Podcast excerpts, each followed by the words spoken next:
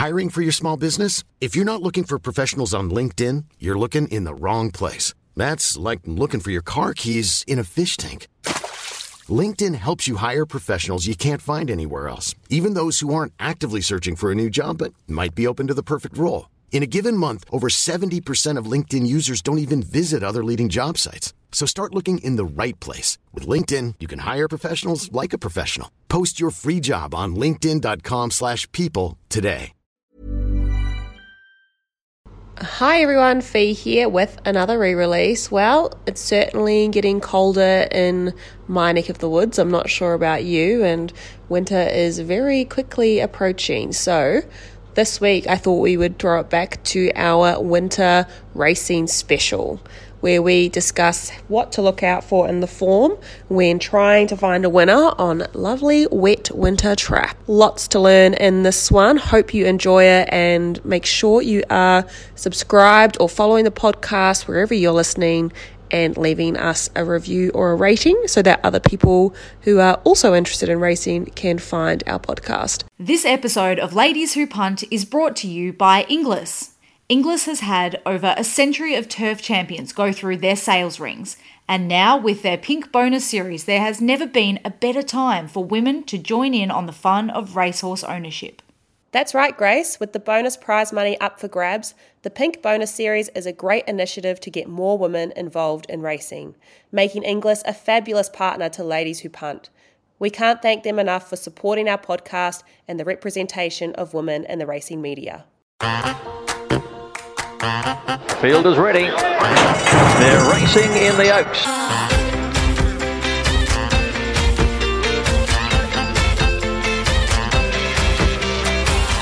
Well, here we are again for another episode of Ladies Who Punt. My name is Fiona Blair, and here with me today is Grace Ramage. Hi, Grace. Hello, Fee. Hello, everybody listening in. Big episode today, Fee, and a big week for Ladies Who Punt as well. Today, we're going to really be knuckling down on what is winter racing and what are some of the little ins and outs that you really need to know about winter racing. And it's a pretty good time to do it, I must say, because it has been absolutely freezing this week here in Euroa. Um, most mornings have been negative two. My car has been frozen. It has not been pleasant. But you know what? There's still plenty of winners to be found out on the track, and that's what we'll be hoping to steer people into in this show. Yeah, definitely. Winter racing is uh, a bit of a different battleground than normal racing, the spring and autumn. The weather conditions certainly play a part, and we're doing a lot more synthetic mm-hmm. racing. So all aspects we have to take into account.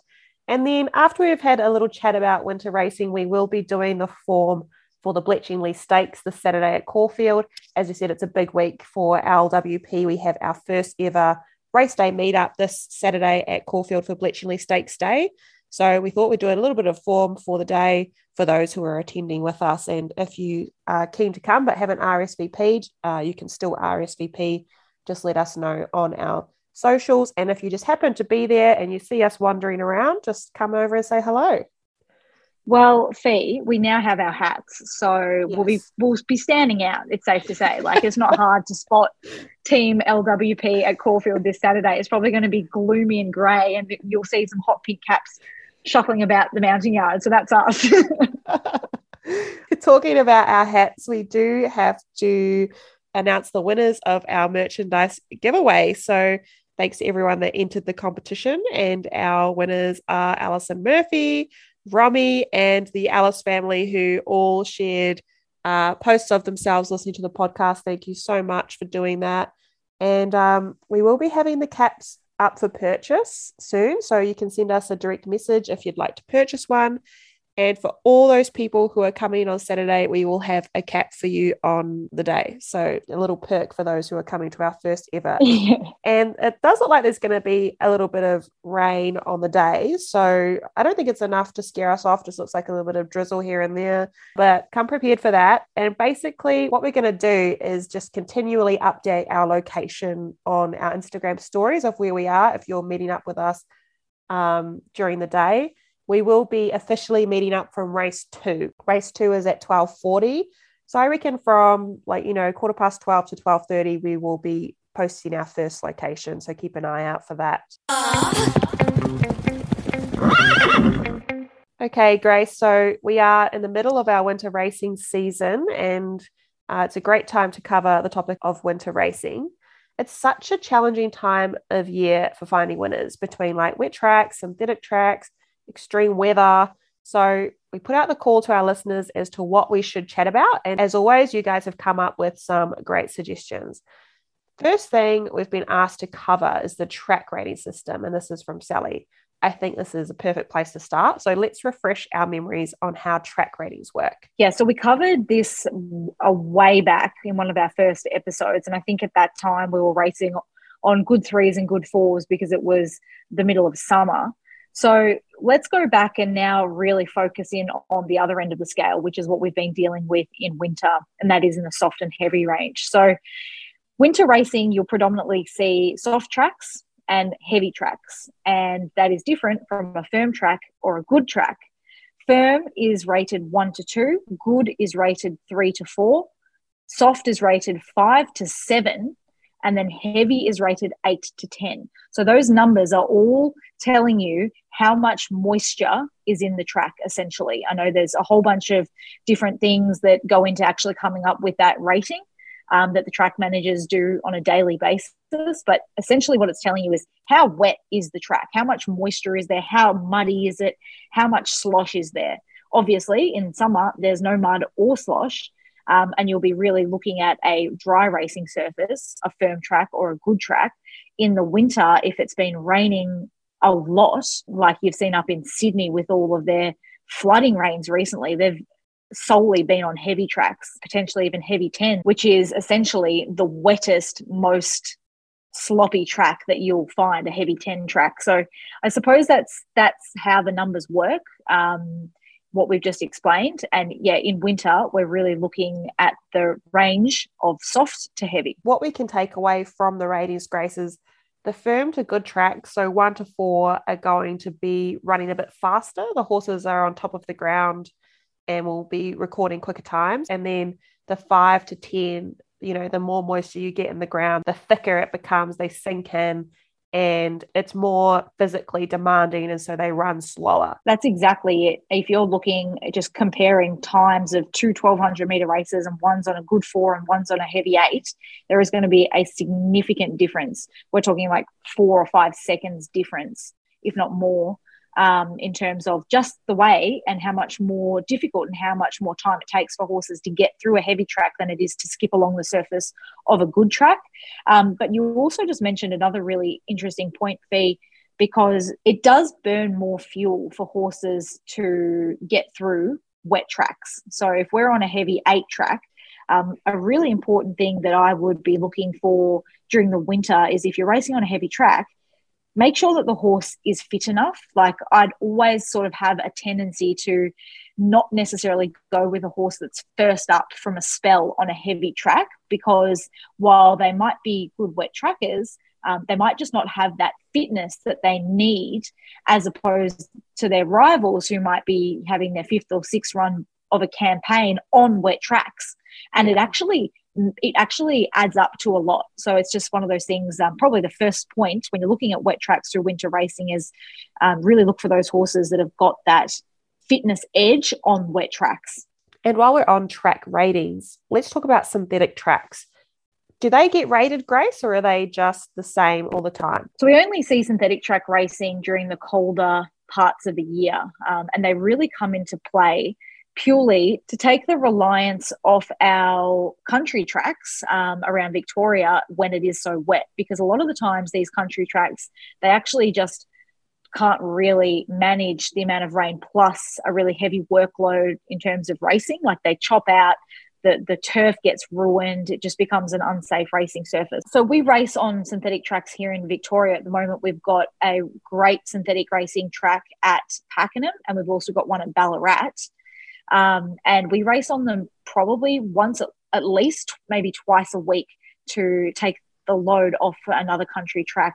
Um, so to save that racing surface for the better months of the year. Interestingly, they don't have synthetic racing in New South Wales. So oh. a lot of the times they will be um, abandoned meetings like the, the the there's been too much rain and it's just not safe for racing so you cannot race that day whereas if we had let's say bendigo washed out too much rain they could transfer that meeting onto the ballarat synthetic and racing goes ahead so it's just a really good way to service our racing and our punting through winter in terms of what is a synthetic track because it's pretty weird to be honest. It's it looks like sand, but it's not. It's like made of fibers and even um I think I think it's the Pakenham sorry the Ballarat synthetic track has got like bits of fabric in it like it's all this mulched up fabric and fibers and stuff um, that makes a synthetic surface. It's quite like fluffy, and then when it gets wet, it becomes a little bit more compacted. But yeah, it's it's a really weird substance. It obviously is all weather. That's the whole point. It it can be as much rain as you want on it and it just seeps right through. It sort of always stays the same. So it is a huge asset, synthetic racing, um, in the winter months for Victorian racing. You know what you're going to get. It's not rated fee, so it's always the same. Doesn't matter Right. how much rain there's been, it doesn't matter what's going on in terms of the weather. It's always going to just be the same surface.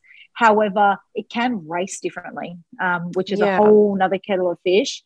Um, there's been lots of chatter recently this season about the Ballarat synthetic racing surface and how it's got a lot of kickback. So when I say kickback, I mean when horses are galloping on it, it really picks up their, their hooves really pick up a lot of the synthetic surface and just kick it back at the horses behind them. And um, that's not great because it can start flying down air pipes and it can hit horses and riders in the chest or in the head. And it's just not ideal for fair and competitive racing. So um, the synthetic tracks need a lot of maintenance.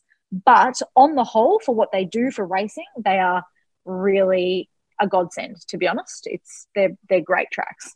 Yeah, we're very lucky to have them down here. Um, just on the point you were making about Ballarat, the next question we had was how can they influence our form? So, as you said, the Ballarat track has been talked about a bit this season because of the kickback. From my understanding, that sort of makes it a little bit of a leaderish track because the horses behind can really resent the kickback and, and not like it. And then, in terms of the Pakenham track, do you sort of look at your form differently when you're assessing tracks at Ballarat synthetic and Pakenham synthetic? Yeah, you're right, Fee, with um, the way that the Ballarat synthetic track has been racing. You definitely um, put a lot of emphasis on horses that can sit on speed or at least not in the kickback. So that means any horse that's sort of got free galloping room and they're not cluttered up because that's when they're going to um, sort of be in the firing line of all that synthetic surface coming back at them. So that's a good point. Um, with the Ballarat synthetic track, the Pakenham track is really fair. Um, it's very even. So I suppose when you're just looking at synthetic racing in general and how it affects your form analysis or your punting, the main thing is if you see a horse that's disappointed last start on a wet track, let's say it was a soft seven, and now they're racing on a Pakenham synthetic track, you know it's because the trainer has thought, well, my horse didn't go that day on that soft seven. He didn't like that shifty wet surface to run on. He didn't let down properly. So let's try him on the synthetic surface back on top of the ground. And you can expect to see a better improvement. Now, it's, it's just sort of the guidelines. Anytime you see a horse disappoint on a wet track and then go to a synthetic track, it is a very good sign and take notice of that horse as a result. I suppose the other way, if you see a horse that has won impressively on a synthetic track and is then then entered to race on a heavy track somewhere, proceed with caution is all I can say because there have been a lot of recent examples of punters absolutely diving into eight length winners on synthetic tracks and then they go to a heavy track and they just don't run as well because it's a whole new experience for them. Um, it's not to say they're not good horses, it's just a whole new test. So that's something to note as well, I think.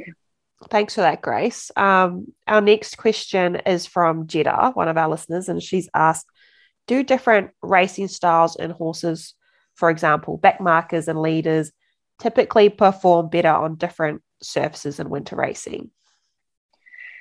Interesting question from Jeddah because um, I would say that, you know, obviously in the summer months when we've got rock hard tracks, um, it can really cause a leader bias or, or a rails in run advantage because that part of the ground actually gets compacted and then dries out faster and is naturally quicker ground than out wide.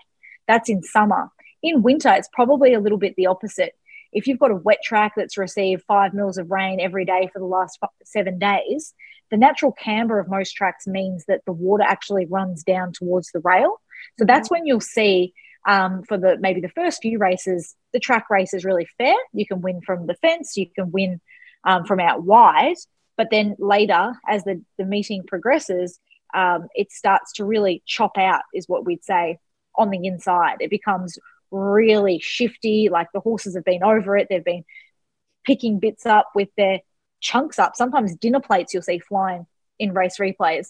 Um, so it becomes really uneven, and that's when you'll see jockeys get to the better ground out wide. So you can still win um, in terms of whatever your racing pattern is. You can still be a leader and win. You can still be a back marker and win. But I would say that if you are a leader in race eight on a heavy track, the jockey will probably be angling to get into the better ground because horses that stick to the inside lanes, um, you'll often see later in the day not performing as well. Okay, so our last question is about winter racing fashion. And I've been waiting for some fashion questions to come through on this podcast, and I'm a little bit shocked it's taken this long. Um, but this is uh, perfect timing with our race day meetup coming up this Saturday. A lot of people have been asking me, what should I wear? Um, and this one's from Laura. She asked, What do you wear during the winter racing season? Now, this is a question for you, Grace, because you are an avid race goer. Most weekends throughout the year, you are trackside. And fashion really isn't a strong point for me. So, what do you think is an appropriate outfit for a Saturday at the races in winter? I'll be taking notes. Okay, great. But also, um, I'm no expert either, but I'm still at the races enough to see, you know, the wide variety of what people wear. Um, and I would say during winter, a really safe bet for Caulfield this Saturday, for example. So we've got a stakes race on the card. So it's, you know, a little bit, it's a little bit fancy. It's not, it's not spring carnival, carnival fancy, but it's a little bit. So I would think that any sort of really warm coat, so probably not a puffer jacket, you know, actually a, a, some sort of a, a coat, a really warm and snug one would be good. Um, a some thermals would be great, two pairs of stockings, um, a top and a skirt or a dress, and some winter boots if you have them. They obviously do not need to be heels because we will be traversing across really wet patches of grass through most of the day. So flat winter boots would be great. And if you really want to, a nice little felt hat to keep your head and your ears warm. Now that's um, that's my two cents on the matter, but I'll probably stick to form analysis as my area of expertise in the future. yeah, maybe it's good we don't get so many fashion questions. yeah, I think it's probably for the best. and just one more thing, Fee, before we carry on to the next part of our episode. Another really peculiar thing that happens in winter racing and winter racing alone is that you see horses mix flat runs with jumps runs and it can be a little bit confusing and it's really hard to um, you know accurately assess how the horse is going to go in a race when they're coming off a jumps run. But it happens all the time. So if you look at caulfield this saturday race number five it's over 2400 meters and we've got two horses in that race whose last starts were over the jumps um, so you can have a horse that's racing uh, through the jump season, but maybe has another feature race coming up soon. So they just need another flat run to keep their fitness up. So the trainers will send them around at Caulfield over 2,400 meters. So just another thing to make it even more difficult to try and find the winner. You have to somehow assess how a horse that's just had a 3,600 meter hurdle win can now line up to 2,400 meter benchmark 78 horses. So yeah, makes it hard.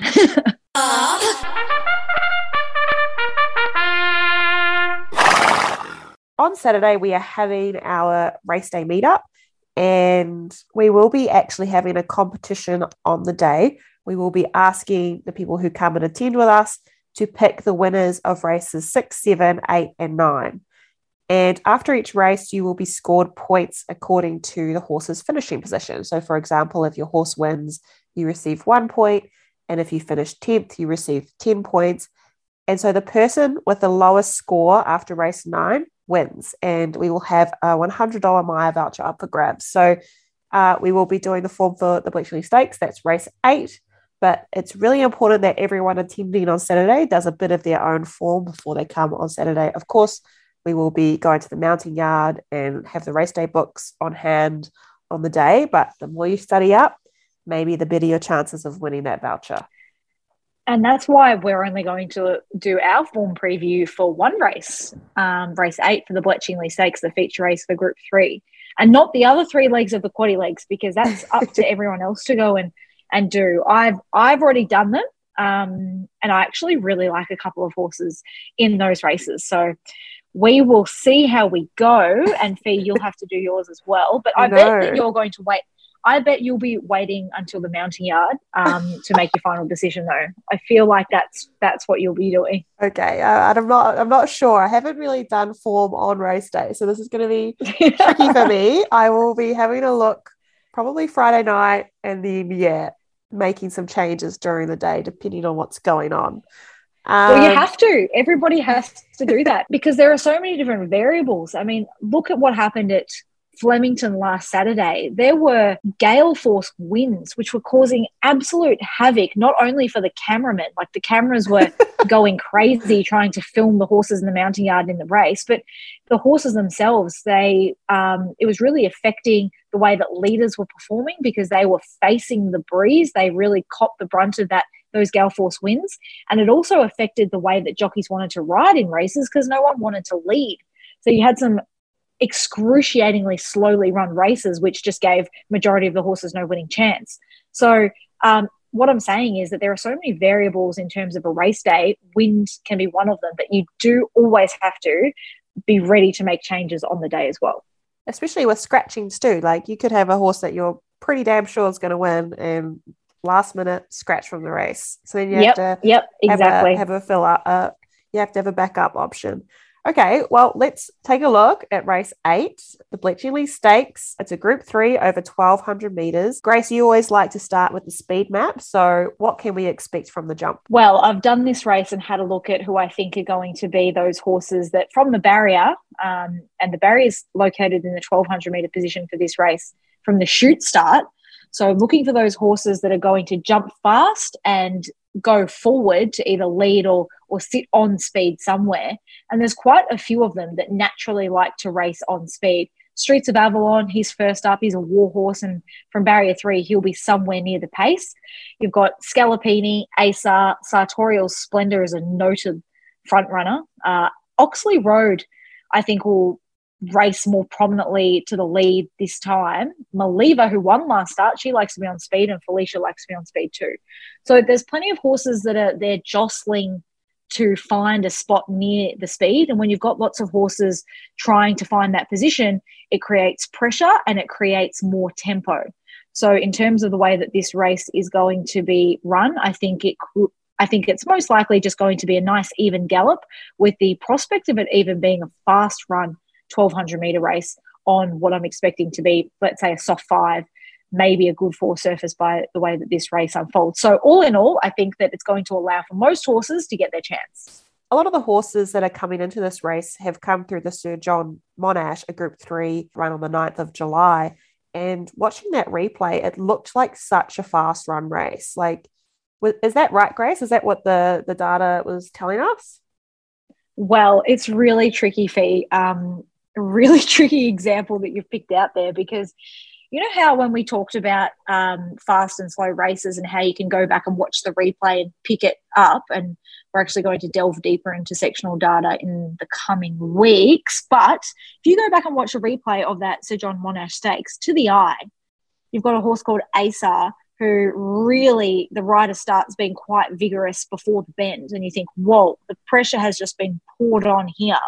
Look at this horse like take off at the 600. Yeah. If you go back and watch the replay and look at every other horse in the race, like the jockey is sitting like so quiet on top of their horses.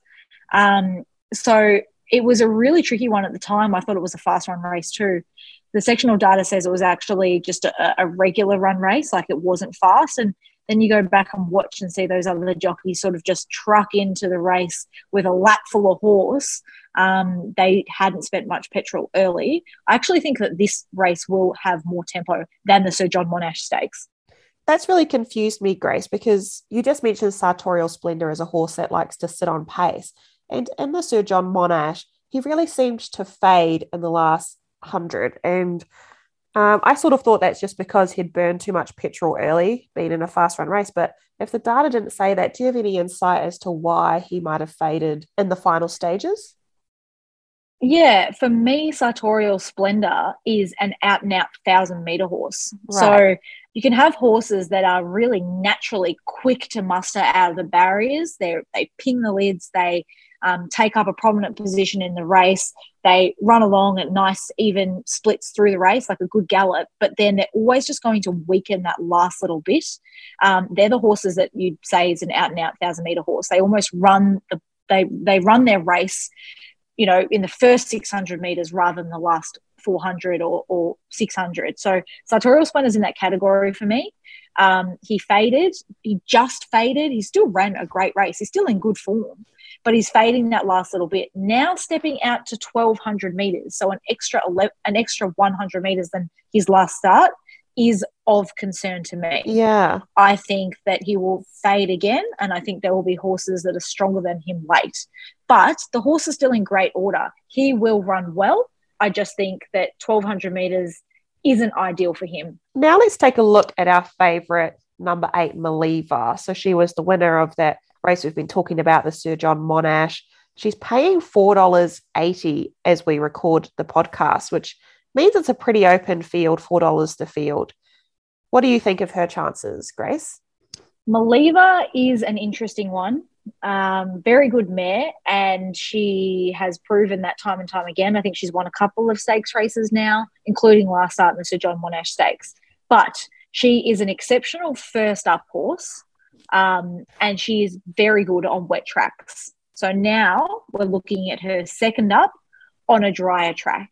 Now, it's a tricky one with Maliva because her overall racing record doesn't matter first up, doesn't matter what track. It's still very good. She's a, she's a good Group 3 class mare. But now what we have to do is think about the fact that a horse like Oxley Road, who was well beaten by her last start, but was first up, always improves with a run, and hated the wet track. Now he comes into play because he's had a run and he'll be getting onto conditions which he prefers. So that's that example again of Maliva, who had a lot in her favour last start, now sort of coming back to the field uh, where other horses can really shine and show their best. So I'm not saying Maliva can't win, but $4.80 favourite probably is a little surprising to me. Um, there are some other horses that I think might have her measure now when we're talking about a soft five, maybe a good four at Caulfield on Saturday. The horse that I'm looking to be with uh, on Saturday is number five, William Thomas. He's not a horse I'm very familiar with, but having watched the Sir John Monash replay a few times over, I was really impressed with with how he finished that race. He seemed to have plenty left in the tank at 1100 meters. And I thought that the horse that won, Maliva, and even the horse that came second, bless her, sort of looked to be at their peak at 1100. And uh, William Thomas just seemed to be finding the line really well out wide. And I thought this horse looks like he could do with another 100 meters. So he's the one that I'm with. He's paying a fairly good price. He is $17 to win. So maybe I'd do one of those one by three bets on him just yes. to cover my bases a little bit. Fee, how do I talk to you about a horse affectionately known as Bill Tom? Um, you say that you're not really familiar with this horse. Well, is he very well, well spoken, we've spoken about a horse called Brooklyn Hustle uh, in previous episodes, and that she is extremely hard to catch. Yes. She's always teasing you because she gets back and she flies home, and you're always saying, "Oh, she's going to win next start." Well, let me introduce you to her Victorian equivalent, which is oh, William no. Thomas. but so this is a, a, horse that notoriously gets back and flashes home. Um, but that's not to say that he can't win because he's definitely got the ability. It's just that he doesn't like to win often. Um, oh, ben Melham so is riding him on. I know Ben Melham is riding him on Saturday. A good jockey um, from barrier four. Hopefully, he's not you know, detached from the field last, which he sometimes can be, and then rocketing home like he did last start. But I, I'm going to, I'm just going to say he doesn't win often, but he can win. So you stick to him and okay. fingers crossed that he gets up. It goes, I have a new mantra, which is winners win. And this obviously goes oh. against that. And I don't, I didn't even realize. yeah, that, that, that mantra does not fit this horse. I'm sorry. oh, well. Hopefully it'll be the exception to my new rule. yes, hopefully. So I'm with William Thomas. Grace, who are you with? So there are two horses in this race that are coming down from interstate. Um, one's coming down from Queensland. His name is Scalapini, and one's coming down from Sydney. His name is King of Sparta. And I really like what both of these horses have been doing recently. I think that they might have a class edge on our horses. And what I mean by that is they've just been racing and winning um, at better levels in recent months. So let's talk about King of Sparta, who's um, I think at the moment six dollar second favorite. So he's definitely respected early in the betting. King of Sparta, trained by Peter and Paul Snowden. He's a month between runs. He's only had the one start this preparation, um, and that was in a Group Three up in Queensland, where he ran an okay race. Um, he was a little bit keen through the run. I think that he will appreciate a stronger tempo in this race. And Peter and Paul Snowden are Randwick based trainers that also have a stable at Flemington, and they are very good at pinpointing races to set their horses to in Melbourne, especially two year olds. But King of Sparta is one that obviously they've flagged this race for some time. They've set it for him. Barrier one should be okay for the horse, I think. So he's one that I think um, has been set for this race and can run really well. The other interstate raider to talk about is Scalapini who comes down from Queensland and to be ridden by Damien Oliver, he's already attracted good market support. I think he's been 12 into $9 or something when markets open. So there's plenty of people out there that wanted to have an early bet on Scalapini. He's a seven year old. He's had heaps of starts, but he's just racing so well. He um, finished a narrow second, like almost won a Group Two first up at Eagle Farm. And then he went and ran a great race only beaten two lengths in the Group One Kingsford Smith Stakes over 1,300 metres. So now he's had a bit of a freshen up, but that's the best thing about this horse. His first up record is outstanding four wins from 10 attempts and two other placings. So they know that this horse races best fresh. 1200 metres is a good distance for him. He's got Damien Oliver in the saddle. I, there's a lot to like about this horse and, and the quality of form that he brings. The only slight query is that he's never ran the Melbourne wave going. He's done all of his racing in Queensland or Sydney. So he's got to now go on the other leg and go the other way. But Damien Oliver in the saddle, I think that he has got a really good winning chance. And at $9 at the moment, I think he's a good each way bet.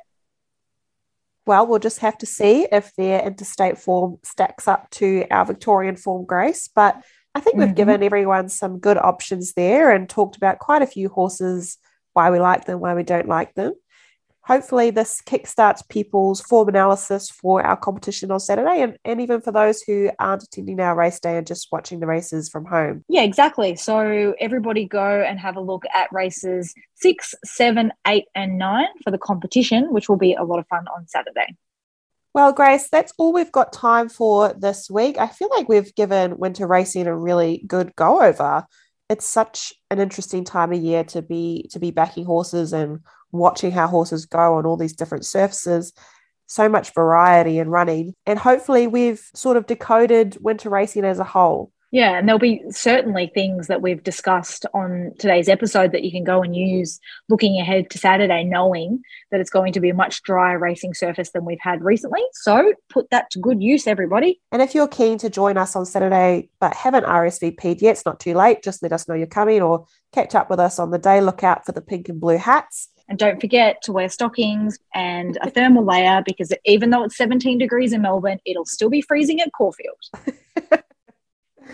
Well, that's it for this week, Grace. Hopefully, we see you on Saturday. And if not, we will catch you next week on another episode of Ladies Who Punt, where we will be doing a very highly requested topic. We will be covering sectional data. Grace, you must be so excited. Yeah, looking forward to this one. Um, trying to work out a way to make it as easy to understand and as simple to follow for people is a challenge. So I'm going to work on that for the next couple of days. But it's yeah, it is a topic that everybody is always asking. Um, you know, can you explain the timings? Like, what do times mean? What is sectional data? So we're going to get into that next week. That's going to be a great episode. We will catch you guys either on Saturday or next week. Good luck this weekend with your punting.